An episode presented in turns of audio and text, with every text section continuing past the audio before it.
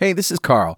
One of our sponsors today, Datadog, is a cloud monitoring platform bringing full visibility to dynamic infrastructure, applications, and now logging. Create beautiful dashboards, set powerful machine learning based alerts, and collaborate with your team to resolve performance issues. Datadog integrates seamlessly with more than 200 technologies, including Azure, Docker, PagerDuty, and Slack. With fast installation setup, plus APIs and open source libraries for custom instrumentation, Datadog makes it easy for teams to monitor every layer of their stack in one place. But don't take our word for it. Start a free trial today, and Datadog will send you a free t shirt. Visit dd.netrocks.com to get started.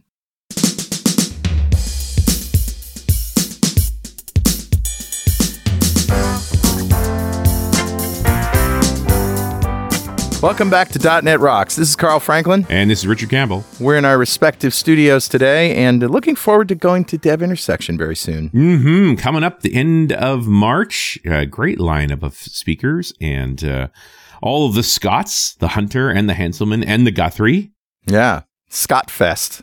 the Scotoramas. And uh, I, I may have added some uh, bumpers by now, so I apologize if this is redundant, but uh, we're recording this on February 27th, Mhm. and the Kickstarter for Keto Fest 2018 just went live today. Congratulations. Thank you. Yeah. A whole lot more stuff going on this year. And I know some of you .NET Rocks listeners have done the ketogenic diet, lost weight. Some of you have even reversed type 2 diabetes. I know Paul Thurrott has had great success on it. Leno's doing it. Uh, so if you want to come hang out with uh, the doctors and the scientists and the and the pig roast and the bands and the fun and the food and music, go to ketofest.com. Check it out. Awesome. But that is not my better know framework. Oh, Roll the music. All right, dude. What do you got? Someone stole Steve Wozniak's bitcoins. Jeez. The oh. Woz. Don't you hate it when multimillionaires get ripped off? I know this is a true story that came out yesterday, February 26th. So again, I apologize if this is old news, but let me just read some of this. Back in October, Apple co-founder Steve Wozniak revealed that he was a huge fan of Bitcoin, which he bought back when it was $700, telling Bitcoin magazine that it was better than both gold and the dollar, which is quote unquote kind of phony, while Bitcoin is quote unquote genuine and real. The burly multimillionaire also said he likes Bitcoin because quote unquote it's based on mathematics. Uh, he said, Bitcoins to me was a currency that was not manipulated by the governments. It's mathematical, is pure, and can't be altered. Also, uh, he said, explaining why governments hate it so much. A few months later, just after Bitcoin hit its all time highs, so far anyway, Wozniak discovered just how volatile Bitcoin was and pulled the cord, bagging a price near the all time high. He said, I had Bitcoin to experiment with it. When it shot up high, I said, I don't want to become one of those people that watches it, watches it, cares about the number. I don't want that kind of care in my life. So he said that to an audience at Nordic Business Forum in Sweden on January 24th. Part of my happiness is not to have worries. So I sold it all, just got rid of it, except just enough to still experiment with. To be sure, not a bad experiment. Bought at $700, sold well over 10 times higher. The rich get richer and all that. Or maybe not. As the Woz revealed to India's Economic Times, in addition to being volatile, it's also prone to the occasional theft. He says, I had seven bitcoins stolen from me through fraud. Somebody bought them from me online through a credit card and they canceled the credit card payment. It was that easy. Huh. It was only that easy, Steve, because you agreed to send your bitcoins over the counter to an unknown person using unknown credit card with zero protections, but we digress. And then he goes on, and it was from a stolen credit card number, so you can never get it back. Still, despite the theft, Woz, who's worth about 100 million, has no hard feelings. Asked about his experience in investing in Bitcoin when they were going at 700 apiece and selling them for a fortune, he said he quote unquote did not invest in Bitcoins but bought them as an experiment. Anyway, Yeah, really, that story has nothing to do with Bitcoin. has nothing to do with Bitcoin. It's just a credit card. You know, you did a dumb transaction over the internet. exactly. I had a year like that once. Right. Actually, I I got taken for uh, some equipment on Craigslist once because I was too trusting. Once, I never do that again. Yeah. It's, uh, you know, fool you once, shame on them, right? Anyway, I thought that was a really funny story, and uh, you know, good luck, Woz. Yeah, somehow he'll get by. I'm sure. I'm sure. I mean, I mean, if he sold seven bitcoins, they were nearly twenty thousand dollars. Right? Yeah, right. So you know, 140 grand. That's a lot of money. Yeah, probably started with hundred bitcoins or yeah, more. Who knows? Well, if you were mining them, you know, back in 2009, Mm. one mining event, like one completion of the of a of an entry, was 50 coins. Yeah, So you know, folks that did that early mining just for an experiment, like 50 coins at 20,000 bucks a coin, dude, it's a Mm. million bucks. yeah, right. Crazy. Anyway, who's talking to us, my friend? Grabbed a comment off of show 1478, which we did back in September of 2017 with Dan Rosanova talking about the Azure Event Grid. And I'm sure we're going to chat a little bit about tech like this today. Sure. This comment comes from Isaac Holmes, who said, I just got done listening to the show. And as always, I loved it. You mentioned using more than one cloud provider with Event Grid. And I just want to say that I'm doing it right now and it's working great. Well, okay. So AWS and Azure, that's cool, right? Most of the events are being posted by my UI update Firebase for real-time UI updates that play nice with Angular 2, to persist to a graph database for determining social connectedness, and to post to app insights for instrumentation and logging. I've only been using Event Grid for a little while, but I absolutely love it so far, which is cool. Very cool. it- It's really neat that we do a show talking to Dan. I think it was literally going to ship between the time we recorded the show and when they published. They were going to go GA on it. Yeah. And uh, here's Isaac just a few months ago, jumped straight in, did some uh, some tinkering around, and made something work. Awesome. So Isaac, thank you so much for your comment. Here's a place to drink a little coffee while you play with your event grid. So we're going to send a .NET Rocks mug to you. And if you'd like a .NET Rocks mug, write a comment on the website at .NETRocks.com or via any of our social media because we publish every show to Facebook and Google Plus. And if you comment there, we read it on the show, we'll send you a mug. And definitely follow us on Twitter. I'm at Carl Franklin. He's at Rich Campbell. Send us a tweet. We do not mine them for Bitcoin. Sanitize for your protection. All right, let's uh, bring Christos back on the show. Christos Matskas is a software developer, blogger, speaker, and all around geek. He currently works at Microsoft as an Azure engineer, PFE, empowering developers and teams to do amazing things with technology. Before joining Microsoft, he was a successful entrepreneur and has successfully collaborated with companies such as Markit, Lockheed Martin, and Barclays. He's been building software for over 13 years and he's passionate about open source and is an advocate for OS. He contributes regularly to numerous OSS projects and works closely with the community to make sure the software development space gets bigger and bigger. Welcome, Christos, or shall I say welcome back? Hey guys, nice to be back. Thanks Yeah. for having me. You know, I, I- I'm sure I said this the last time we were on, which was a year or so ago. The PFEs, the Premier Field Engineers, are like my bread and butter over on RunAs Radio uh, because they're the guys out in the field working with the biggest customers, solving the hardest problems. Front line. Yep. Yeah. Except for Christos, of course. Obvious, obviously, uh, I'm in the sidelines, just uh, you know, give, giving instructions about what needs to be done. That's like Bench warming. Well, it's always a challenge, you know, and they can never mention their customers by name. So it's like, I was working with this customer that had 250,000 users in an Azure, uh, or in a, uh, an Active Directory, uh, structure with one OU. And, uh, you know, we go on and on with that, you know, don't let this happen to you kind of thing. But, uh, it's uh, it's always a good story. So it's neat to have you know someone out in the from the field working on some challenging problems. I'm I'm sure you got some great stories, Christos. Lots of challenges every single day. It's a new challenge, so it's always fun. Well, they wouldn't call you if everything was going well, right? Yeah. Hey, well, you, you'll be surprised. Our role is not just uh, solving problems. We're trusted advisors. So our team is um, usually trying to get proactively to customers to train them up and ramp them up on upcoming technologies and uh, things like .NET Core, serverless, and Azure. Uh, unfortunately, sometimes we're called in when things have gone their own way, and uh, it's always fun to try to solve problems while we're trying to educate our customers on how to do things the right way not the Microsoft way. It's not always the Microsoft way the right way, but Hmm. uh, in most cases, we try to uh, talk about best practices and recommended practices from the industry. So Yeah, and and that brings us to our topic here, Azure success stories. I I got to start with mine, although it's you know every story that I have on Azure is a success story. I haven't had one uh, really negative experience, um, but of of course the stuff that we do is you know small potatoes compared to some of the stories that you're going to be telling.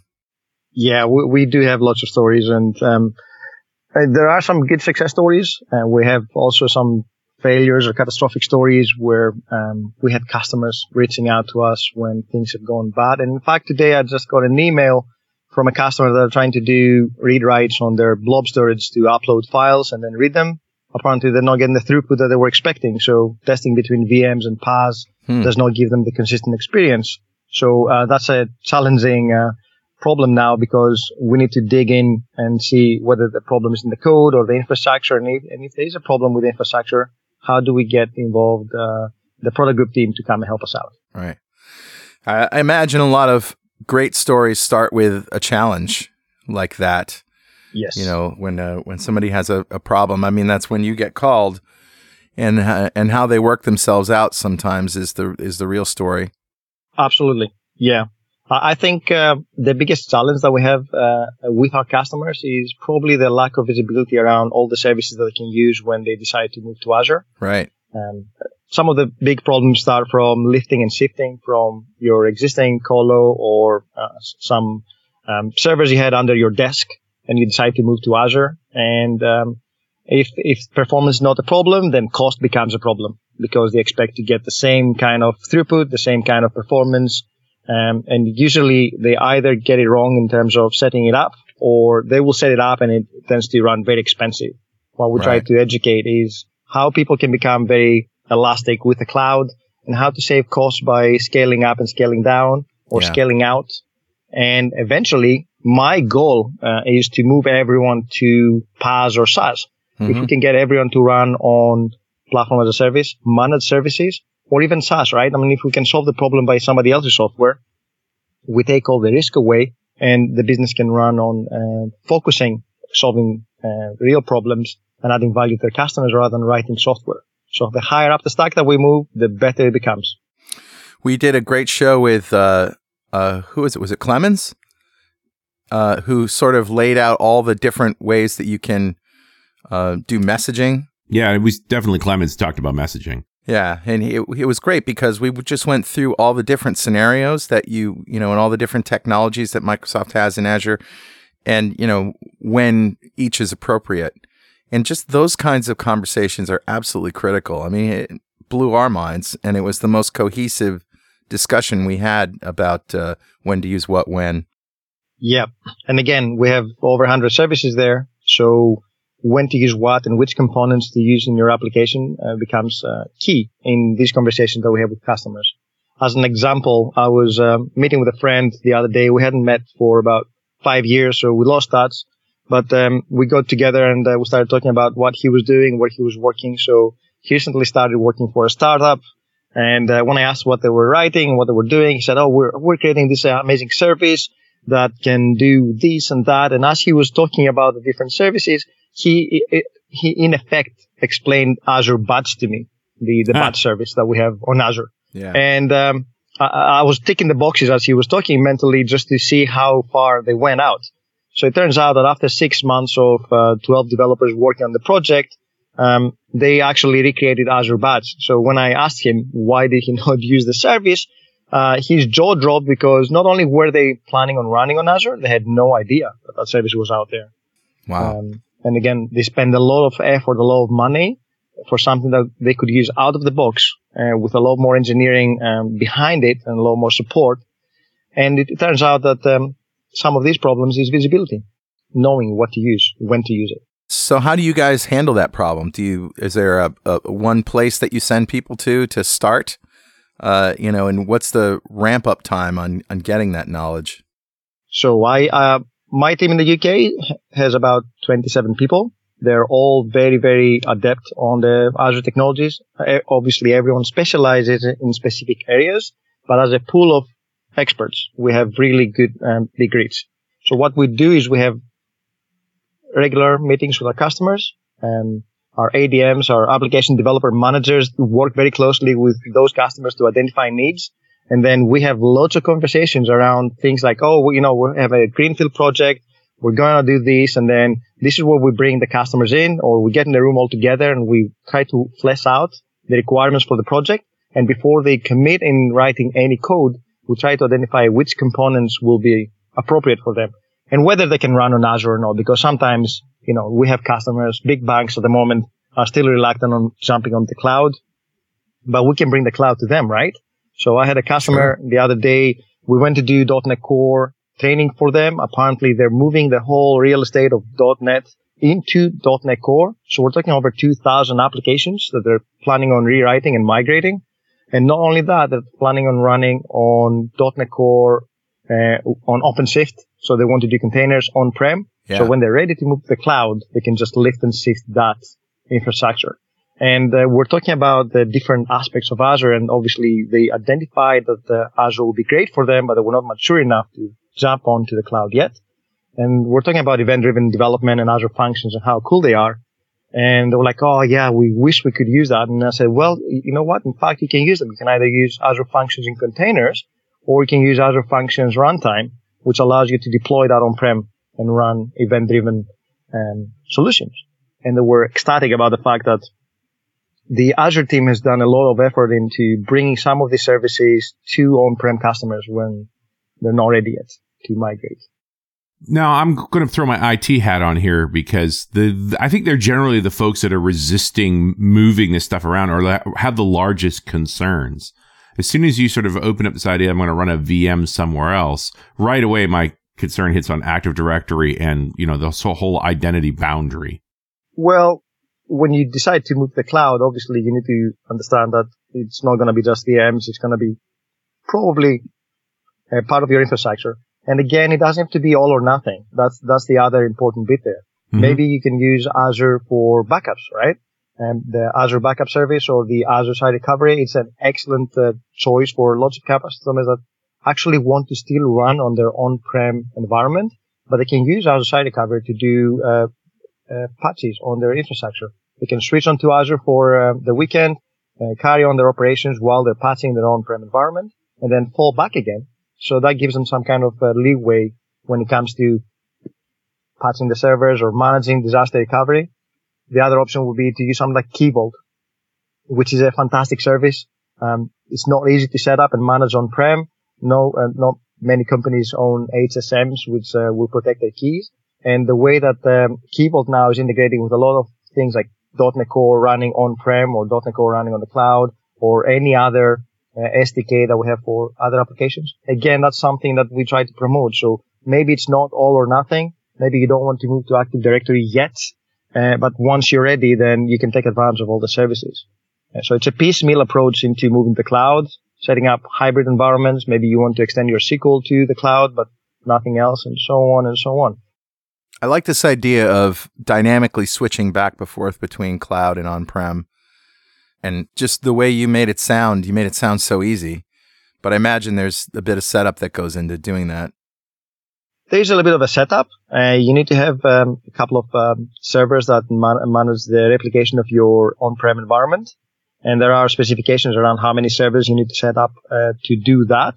However, once you set it up, you can um, actually go through a lot of scenarios. So you can have disaster recovery, which will allow you to have business continuity as you run your business or you can do um, patching, as I said earlier on. So it doesn't have to be a disastrous event that uh, forces you to move the cloud. And you can also run uh, trial. You can do uh, what if scenarios. I have to switch something. And there's a lot of workloads that we support there. So we have SharePoint, we have SQL, we have proper VMs. So for customers that are still tied onto their existing infrastructure, that's an excellent solution. And again, they don't have to run it. They might not have to switch it ever again. But that reminds me another story where one of our customers were, was adamant. They said, we'd never want to move to the cloud. It's never going to happen.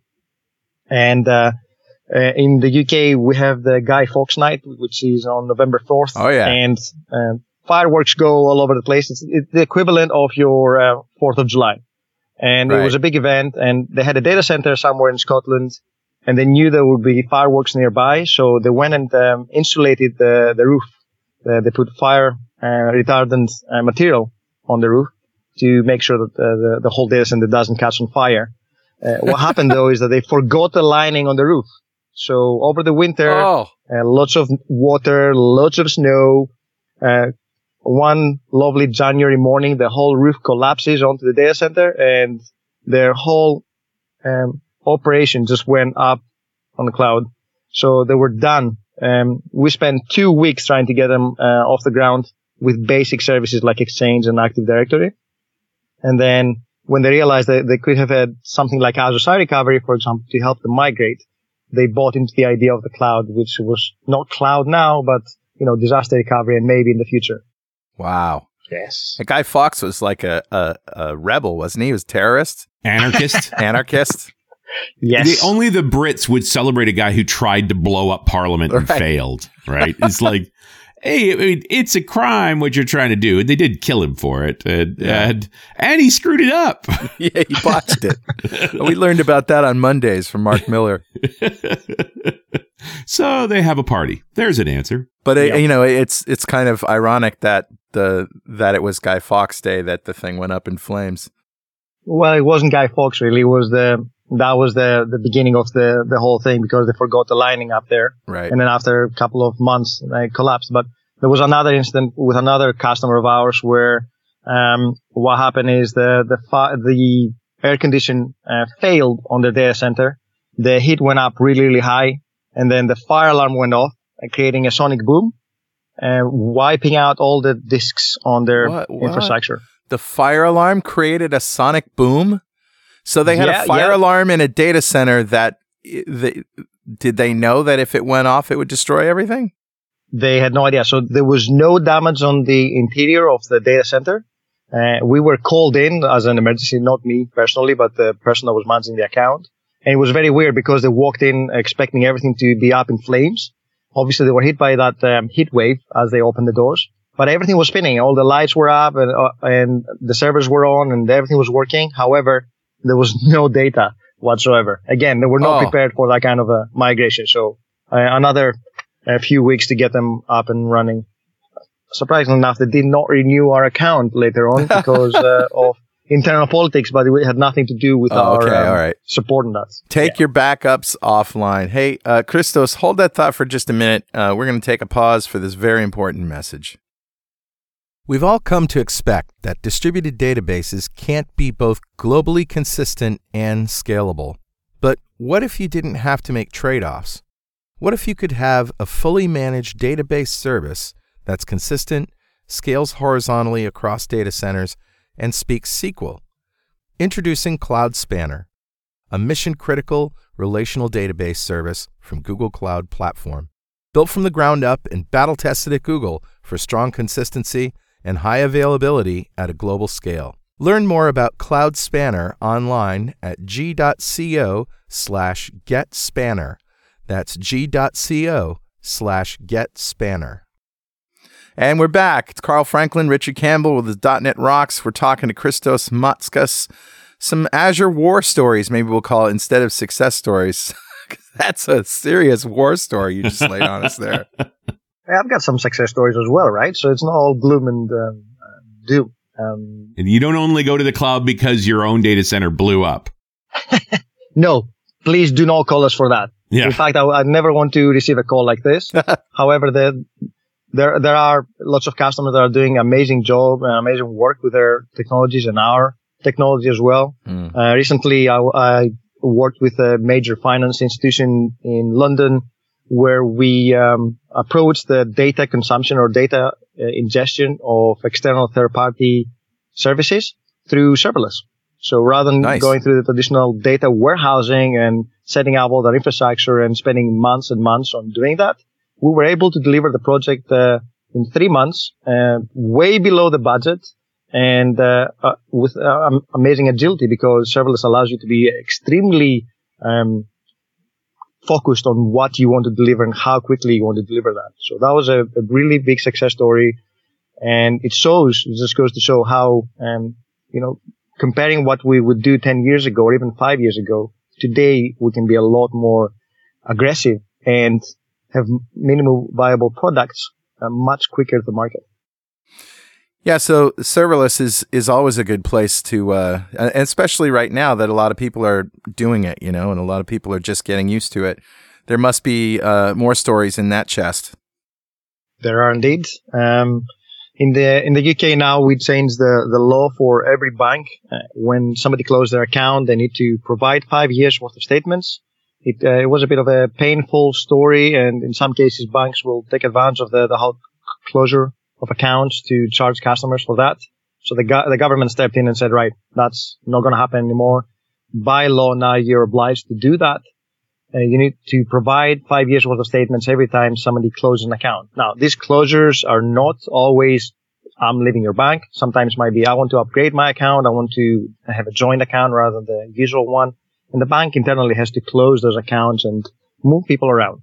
So uh, one of one of those banks approached my team and said, "We would like to uh, to approach you guys and see how you would solve the same problem um, in comparison to what we're thinking of doing, and maybe if your uh, if your solution is more appealing, we can go with that one." And I was tasked to run the project with a couple of other PFEs, and we decided to do it through serverless. So the idea was that the customer will have the data for um, a specific account as FTP files, so 60 files per account. That will be five years worth of statements Right. sitting on an FTP server. And then um, they would initiate uh, the whole transaction by saying, this account has been closed now. I want to move all the data to the Azure and then make uh, make it available to the, the customer by sending them an email saying, this is the link to go and download your stuff. How can you solve the problem for us? And we said, right, we can do it with serverless. In fact, we can use so little code to solve the problem that um, and we were even surprised ourselves that uh, it would work out in the end. So the idea was to use uh, logic apps to pull the data from the FTP server Nice. and use blob storage to store the PDFs. Then use table storage, uh, which is extremely cheap to store the customer records, which correspond to the PDFs and the customer account. Use Azure AD B2C to allow these uh, customers to log into their specific account and pull the data out. And we set up a very uh, simple single page application that was driven by uh, Azure Functions to drive the front end for the customers to log in and then go and search uh, their documents using Azure Search. These were all components that we pulled out from Azure and within, um, it took us six days. Uh, so it was three days one week, three days another week, all through VSTS, so proper CI CD. And the customer walked in and, uh, they said, right, um, uh, let, us go through the demo. We discussed about the technologies and we're quite happy with that. So we're on the demo where I initiate the HTTP request. Um, Logic apps go and pick up the files. They put it into blob storage. Uh, 60 uh, Azure functions fan out to go and fetch the data concurrently, so we don't have to wait for that sequential uh, event. And then within a minute, we have all the files there. And we log into the site with a demo account, and boom, we do a search for you know when was my last car payment. And they were they were taken aback by not not only how simple it was, but uh, how little it took to put together. And the, the, the punchline obviously comes when they ask about the cost. And they go Right. like, okay, so how much is this going to cost? Our projected uh, account closure is about 18 million per year. That's moving and transferring and so on and so Right. on. A- And I go, uh, well, it's about 800 pounds, which is probably what? A thousand dollars. And they go, "Uh, is that 800 pounds per customer? I go, Yeah. no, no, that's 800 pounds for the solution. And, you know, smiles in their faces. They walk out. They bought the whole uh, idea. It just goes to show that it doesn't really take too much to put really elaborate solutions today. Right. When in the past, five years ago, that would be a lot of uh, effort Yeah, and money. Right. and money. I think one of the challenges folks have with serverless in general is just like managing the code. Like, what does the repository look like? What does the deployment mechanism look like? Like, some of that stuff is just different. If you're used to packaging up an app and then deploying the app separately, deploying serverless code just looks different. Well, yes and no. Uh, if you're driving everything through VSTS or Right. through GitHub or through Bitbucket, we do have very tight integration for these uh, services now, and we have proper support for Azure Functions. And remember, Azure Functions run on top of the app service um, that we already have. So technically, we're just hijacking that same mechanism. And now we added even support for deploy from zip, which is the new functionality through Kudu. So there's lots of different ways to cut the same, uh, to skin the same cut. And uh, as long as you're doing it right, as long as you have some CI/CD, the choice is down to you which tools you want to use.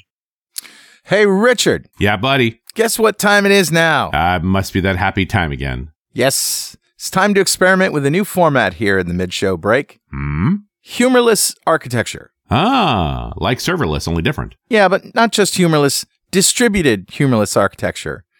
Massively distributed humorless architecture. Turns out it's much cheaper at scale. well, you do know how to scale, don't you? I can spread it better than anyone, man. it's actually time to give away a DXperience subscription from DevExpress to one lucky member of the .NET Rocks fan club. Become a UI superhero with DevExpress UI controls and libraries, and deliver elegant .NET solutions that address customer needs today and leverage your existing knowledge to build next generation touch enabled solutions for tomorrow. Whether it's an Office inspired application or a data centric analytics dashboard, DevExpress Universal ships with everything you'll need to build your best without limits or compromise. And check out their DevExtreme React Grid, built from the ground up to fully support all the cool features that come with React, like the virtual DOM and state controllers. It supports master detail, sorting, grouping, paging, and editing. You can check it out for free on GitHub. Learn more and download your free 30-day trial of DevExpress Universal at devexpress.com slash superhero. All right, buddy. Who's our winner? Today's winner is Samir Iraji. Ah, congratulations, Samir. Golf Yes. clap for you, sir. And a round of applause A little clap us. with the clappers. And Samir just won the DXperience subscription. That's a big pile of awesome from our friends at DevExpress just for being a member of the .NET Rocks fan club. And if you don't know what that is, go to .NET .NETRocks.com, click on the big Get Free Stuff button, answer a few questions, and join up. We have thousands of members all over the world, and every show we like to give away stuff from our sponsors. And every December we give away a $5,000 technology shopping spree to one lucky member of the .NET Rocks fan club. But you have to sign up to win, and of course we like to ask our guests, Christos, if you had $5,000 to spend on technology today, what do you think you'd buy? Oh man, I don't know. You know what? I've got, I've got so many things. Like, let's say, I would definitely get some, uh, a new Mac and a new Surface because I'm still stuck with my Surface Book 1. I'll get the Surface Book 2 because I hear it's pretty good. Yeah. I had my hands on the 15 inch the other day. It's shiny. Big, but Oh it's shiny. man. That one and uh, probably get my daughter a new laptop because she started programming. I'm really proud of her. She's Oh, seven nice. And yes, and she's uh, nailing the code.org um, challenges. So I, I think she deserves to, to get a, a nice laptop. Obviously not a MacBook. I mean, that would be an excessive one, but something that she can say that it's her, her, her own. They're due for a new Pro. It's been a while. Yeah. Yeah. Presumably there'll be one coming out this fall. September, usually, Yeah. isn't it? Something like that. I mean, not, not that I know what they could add to it at this point. It's pretty darn good. size wise is brilliant. The, the keyboard, I'm not so, no, no, I haven't really been that excited about the keyboard, but I'm expecting the 32 gig. Come on. It's Mm. long overdue since 2012. More memory, please. I- Can you put 32 please. gig into the book too? I don't even know. No, I think No. it's still 16, But the but question is, I how could much, be lying. why do you need that much memory at this point? As soon as you switch over to containers, like the only reason I could excuse 32 gigs before was I was running v- multiple Yeah. VMs in a machine. Uh, well, probably you're not using Slack then. I'm just kidding. Yeah, right. Or Chrome, Or Chrome. for that matter. or Chrome is turning yeah. into quite the pig these days. it sure is. Oh my God. What are you doing? I'm eating all the things. Well, they're trying to turn it into an operating system, right? Yeah. yeah, it's you're basically right. It's become its own operating system. Yeah. Yeah. Well, I don't I don't know that giving it more memory is actually a good idea. It just seems like encouraging the behavior. Well, in that case, I'll wait for the quantum ones to come out. There you go. I'll buy that one. yes. You can use all the memory at once. You just don't have it set to any given value. Yes, and also there will be no programs to run either because we're not ready for quantum, um, you know, quantum problems. I mean, we have some algorithms there, but I've been meaning to get one of those quantum guys on the show because they do have the toolkit now, and just to say, well, what kind of things should we be building here? But uh, it is it's very interesting. But uh, I'll give you credit for this, Christos. A fully loaded Surface Book Two with all the gadgets. Uh, yeah, you've burned your five grand, dude. Like you could you could spend a fair chunk of change on a, on a Yeah. on a Surface Book Two, there you go. and you'll probably want a set of VR glo- goggles for it too Oh, because it's. VR ready. Yes, that's what I want. Some VR as well. Yeah, I don't know. I thought, I'm wondering if V if VR has become the new like 3D TV. For a certain group of people, it's pretty exciting, but it just hasn't gone anywhere. I think we're all holding out for augmented reality. Although, you know what? We're, we're on the verge of something big. And, uh, you know, if you add AI and you do AR and VR, we're not far off the next big thing, right? Maybe in the next five years, we'll see something groundbreaking. Maybe it's not in the format that we have today, like the HoloLenses and the glasses that we had before, or the, the uh, Amazon uh, Echo Dots and all these things. But I think we're headed to that point now in history where AI, VR, AR will be integrated all together, be ubiquitous technology around us rather than cutting out these keyboards and the massive phones with the screens. Are you having customers ask you about the AI platform? Like, is that an interest? Oh man, cognitive services is just insane. Uh, we have a lot of customers. Uh, we have workshops that we deliver and we I integrate them with a lot of uh, different services because again, we have a specific, uh, um, cognitive service that maybe fits uh, one specific needs, like, you know, text recognition over mm. images or mm. description of images or being able to identify and categorize stuff. There's definitely demand for these and, um, we have lots of customers slowly getting in there. Now remember, we cover a whole range of technologies from very legacy stuff, uh, VB script, Excel, uh, add-ins and Office add-ins and WPF and WCF and web forms all the way to the latest and greatest like Node.js and Go and .NET Core. So uh, where these things fit, it's not always clear, but customers are interested in, in trying to modernize the platforms in ways that we haven't done before, mm-hmm. like voice biometric uh, recognition on their apps. Yeah. In the past, you had to pay for a third party API. Now you can write it yourself. It's just a JSON call, right? Pretty amazing. Yeah, we have customers now that uh, you know b- banks don't require you to go to the one of their stores. They don't require you to go into one of the branches to verify who you are because you can use your, you know, you can have a phone app that takes a picture of your uh, of your card, like your driver's license or your passport, and then you can take a selfie, and then we'll go and analyze that, and it will be very, very accurate in identifying whether uh, you are who you say you are. So uh, that's another project, like another bank is trying to um, get off the ground using Azure services. Very exciting. So maybe actually getting away from passwords and into something more intimately biometric.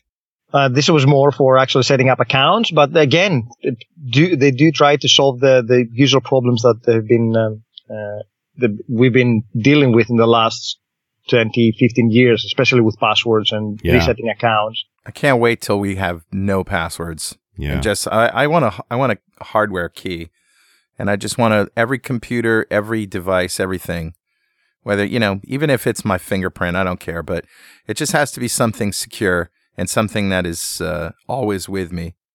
Well, we have face recognition, like the new iPhone 10. Yeah, um, I don't um, trust that either. But that, yeah, that's a, that's the other problem, right? It's not foolproof, and people will find workarounds uh, on that.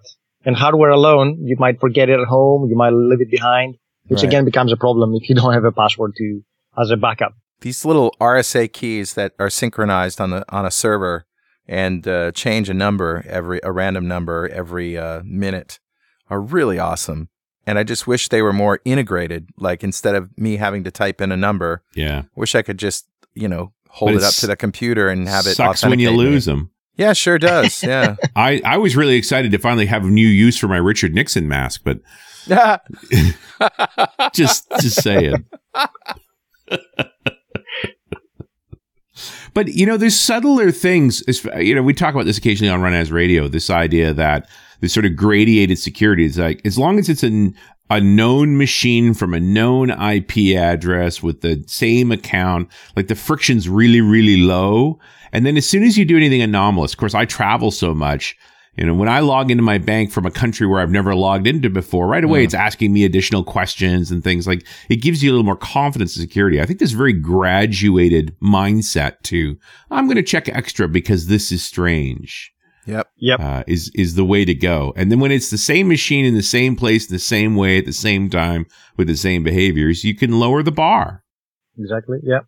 I just wonder if we're going to get good enough with the software. Like, what? How much of that do we have to write, and how long before that's just a service? Yeah. Well, you know what? I think with the AI now and lots of services uh, doing that kind of analytics behind the scenes, I won't be surprised if there's a platform as a service that offers that kind of a functionality in the near future. Right. Certainly the Azure Active Directory, that whole identity mindset. And again, with my IT hat on, what we're talking about now, there is no, the firewall is worthless because machines are in and out of the firewall. Like that doesn't really mean anything. Now identity mm-hmm. is the firewall. So yep. just, yep. I think pretty quickly as you go down the cloud path, you figure out you pretty much have to use Azure Active Directory and, and get into that identity model rather than any of the old thinking around how you were sitting in a fortress that nobody could penetrate and the perimeter was your protection. Mm. It's a different mindset, by the way. As soon as you move to the cloud, people feel a little bit uh, uneasy about losing their firewalls and knowing their boundaries. And you need to start thinking in new terms about NSGs and VNets and definitely uh, Azure AD. And I love how uh, hard we've been pushing about best practices. Even .NET Core came out with, you know, we don't do authentication uh, inside the application more, we prefer delegate authentication, whether that's uh, identity server or whether that's Azure AD or AD B2C. And it's become so easy to integrate with your applications that it's, it's becoming a no-brainer, right?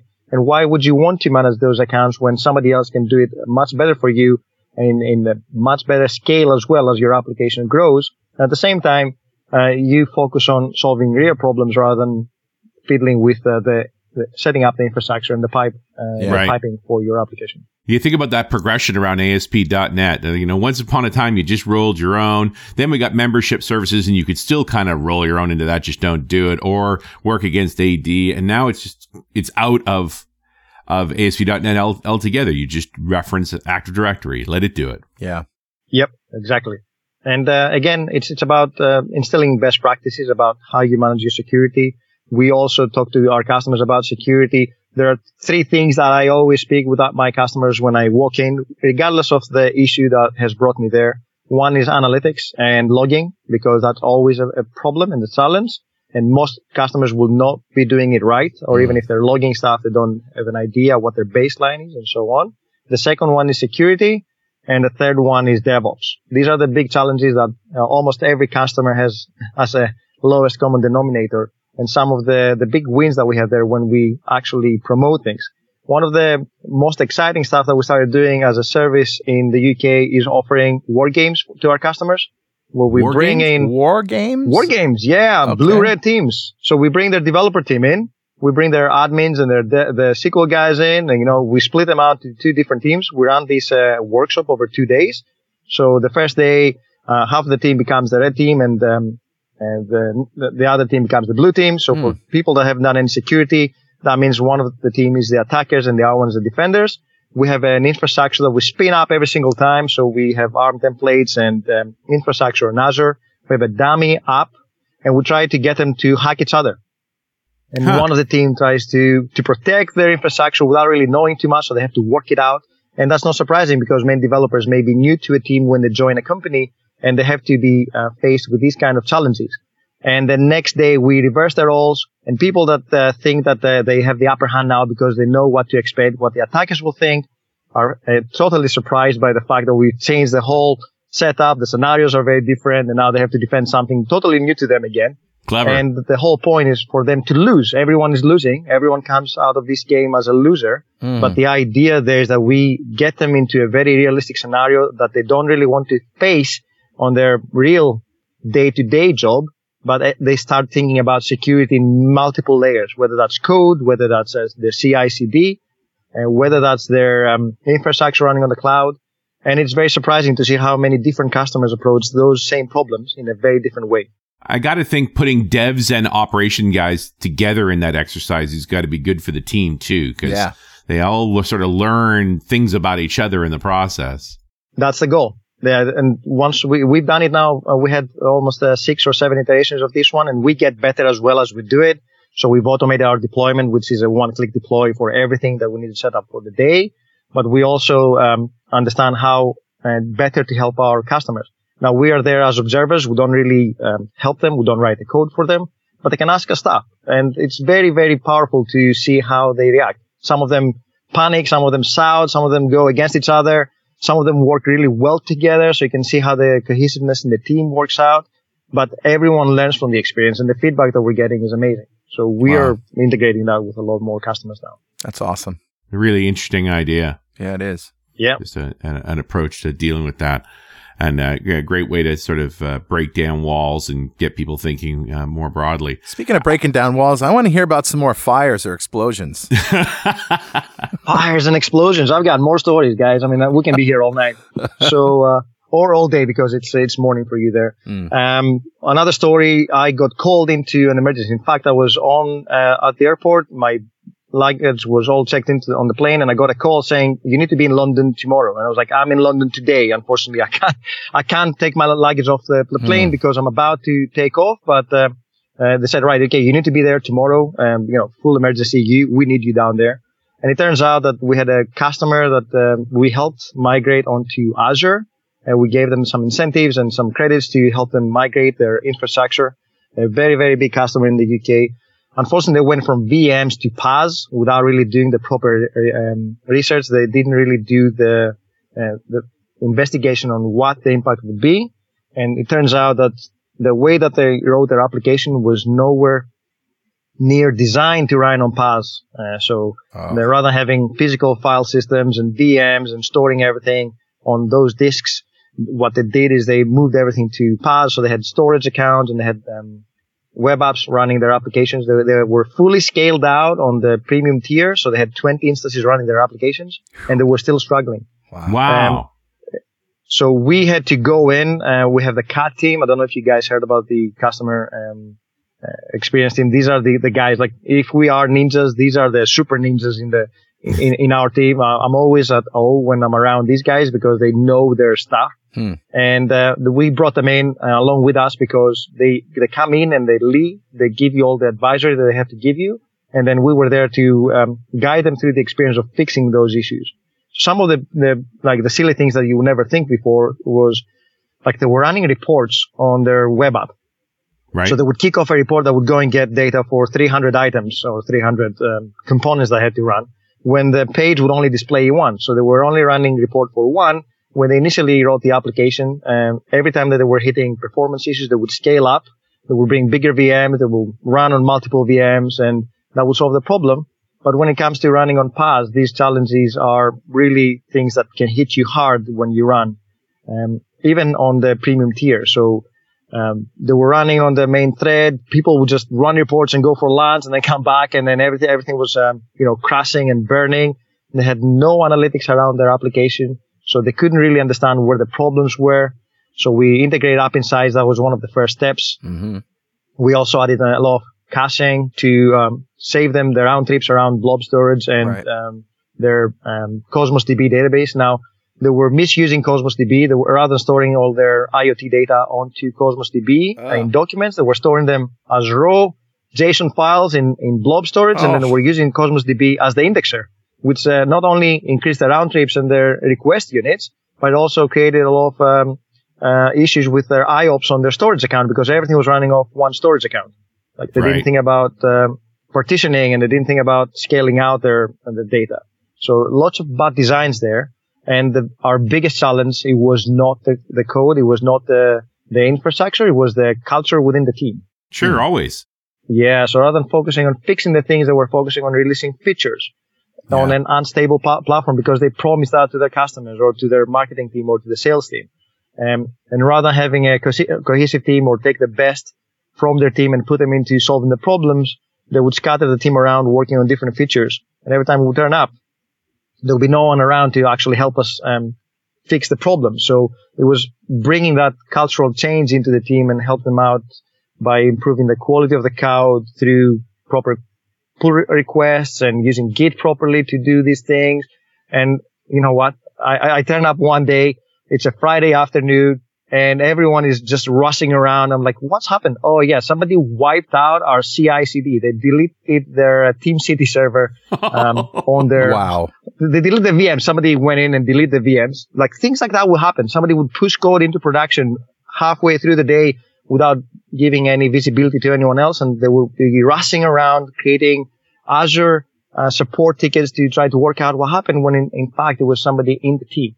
So this was a major challenge for us to uh, not only instill best practices like VSTS or TeamCity, whatever tools you want to use, mm. have that kind of end-to-end visibility in the process, and also the quality gates that will allow you to not push bad code into production. Wow. That is a good one. Yes. Well, and you think the CI/CD process would have a CI/CD deployment for it? Wait, is that Inception? Well, yeah, this should have CI/CD deploying the CI/CD. That would be yeah, cool. you should probably have a script that just rebuilds it. Yeah, but then again, why have VMs when you can have that uh, as a software as a service, right? You have somebody else to manage that infrastructure for you. You focus on creating code and deploying it somewhere and Yeah. having the security gates. Mm. And uh, again, that was another challenge. Uh, also, as I I mentioned that earlier on, it's all about logging and analytics. And App Insights has been an eye opener for for these guys uh, along with other customers because it definitely helps out bring into surface things that they didn't even know that were happening. I had another customer that called me into for training and they said we want to learn about App Insights and how we can use them. And I said, right. So w- first part of the day, we'll talk about App Insights. We'll do the demos. And then for the second part of the day, we can take one of your applications and deploy App Insights and see what's happening. Right. So you can see uh, what the problem is. Big, uh, big company again. Lots of visibility, uh, lots of uh, people in the development team, but they had no access to tools like that. We deploy App Insights on the second part of the day, and the first thing we find out they had a page that would take seven seconds to load. Nobody would dare touch that because they had no idea what it was. Within five minutes, App Insights goes, right, okay, you're missing an index on your database. This is the index that you need to create. Go and do it. So we deploy that index as in their dev database to see if that would fix the problem. We took the page down to 0.4 milliseconds to, to run that. So that's Ooh. an insane amount of, Teeny bit Um, faster. yeah, Just a wee bit. it's uh it's about having that visibility again. Uh, and it's not about logging. I mean, you can log with Serilog and nlog and log4net, and it's fine. People write all these things in the database or log files, but never look at them. Hmm. They have no baseline. They don't know what their, their solution is doing. Right. Using something like App Insights, they can have all that surface for them without any effort. It just works out of the box. Yep, it's great stuff, and uh, it's it continues to be a success. And man, the the stuff that we heard from uh, Scott Guthrie, heck, last month, hmm and we were at NDC in London was just amazing. I love hearing these these stories because they reflect my own experience. So, uh, Christos, is there anything else that you want to talk about before we wrap it up? Uh, no, I, th- I think, uh, we are, you know, we're doing a, really good job here. Um, we're really moving a lot of customers into exciting technologies and using Azure to best of, to, of their capacity. And, um, we're seeing a lot of uh, exciting work. I mean, our schedules are back to back and, um, I, I love being in this space because I can see not only the problems, but the good things that our customers are doing we're learning really fast and we take those experiences and help more customers out there. Yeah, So uh, it continues to be a very exciting role. If anybody wants to join us, feel free. We can conquer the world, guys. absolutely. Christos Matskas, it's been great talking to you. You too. Thank you for having me again. All right, and we'll see you next time on .NET Rocks.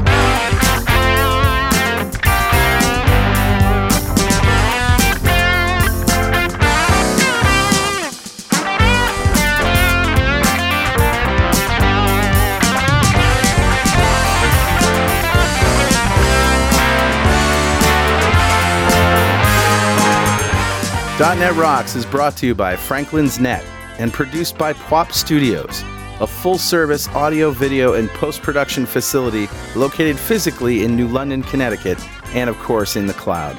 Online at pwop.com. Visit our website at dotnetrocks.com for RSS feeds, downloads, mobile apps, comments, and access to the full archives going back to show number one, recorded in September 2002. And make sure you check out our sponsors. They keep us in business. Now go write some code. See you next time.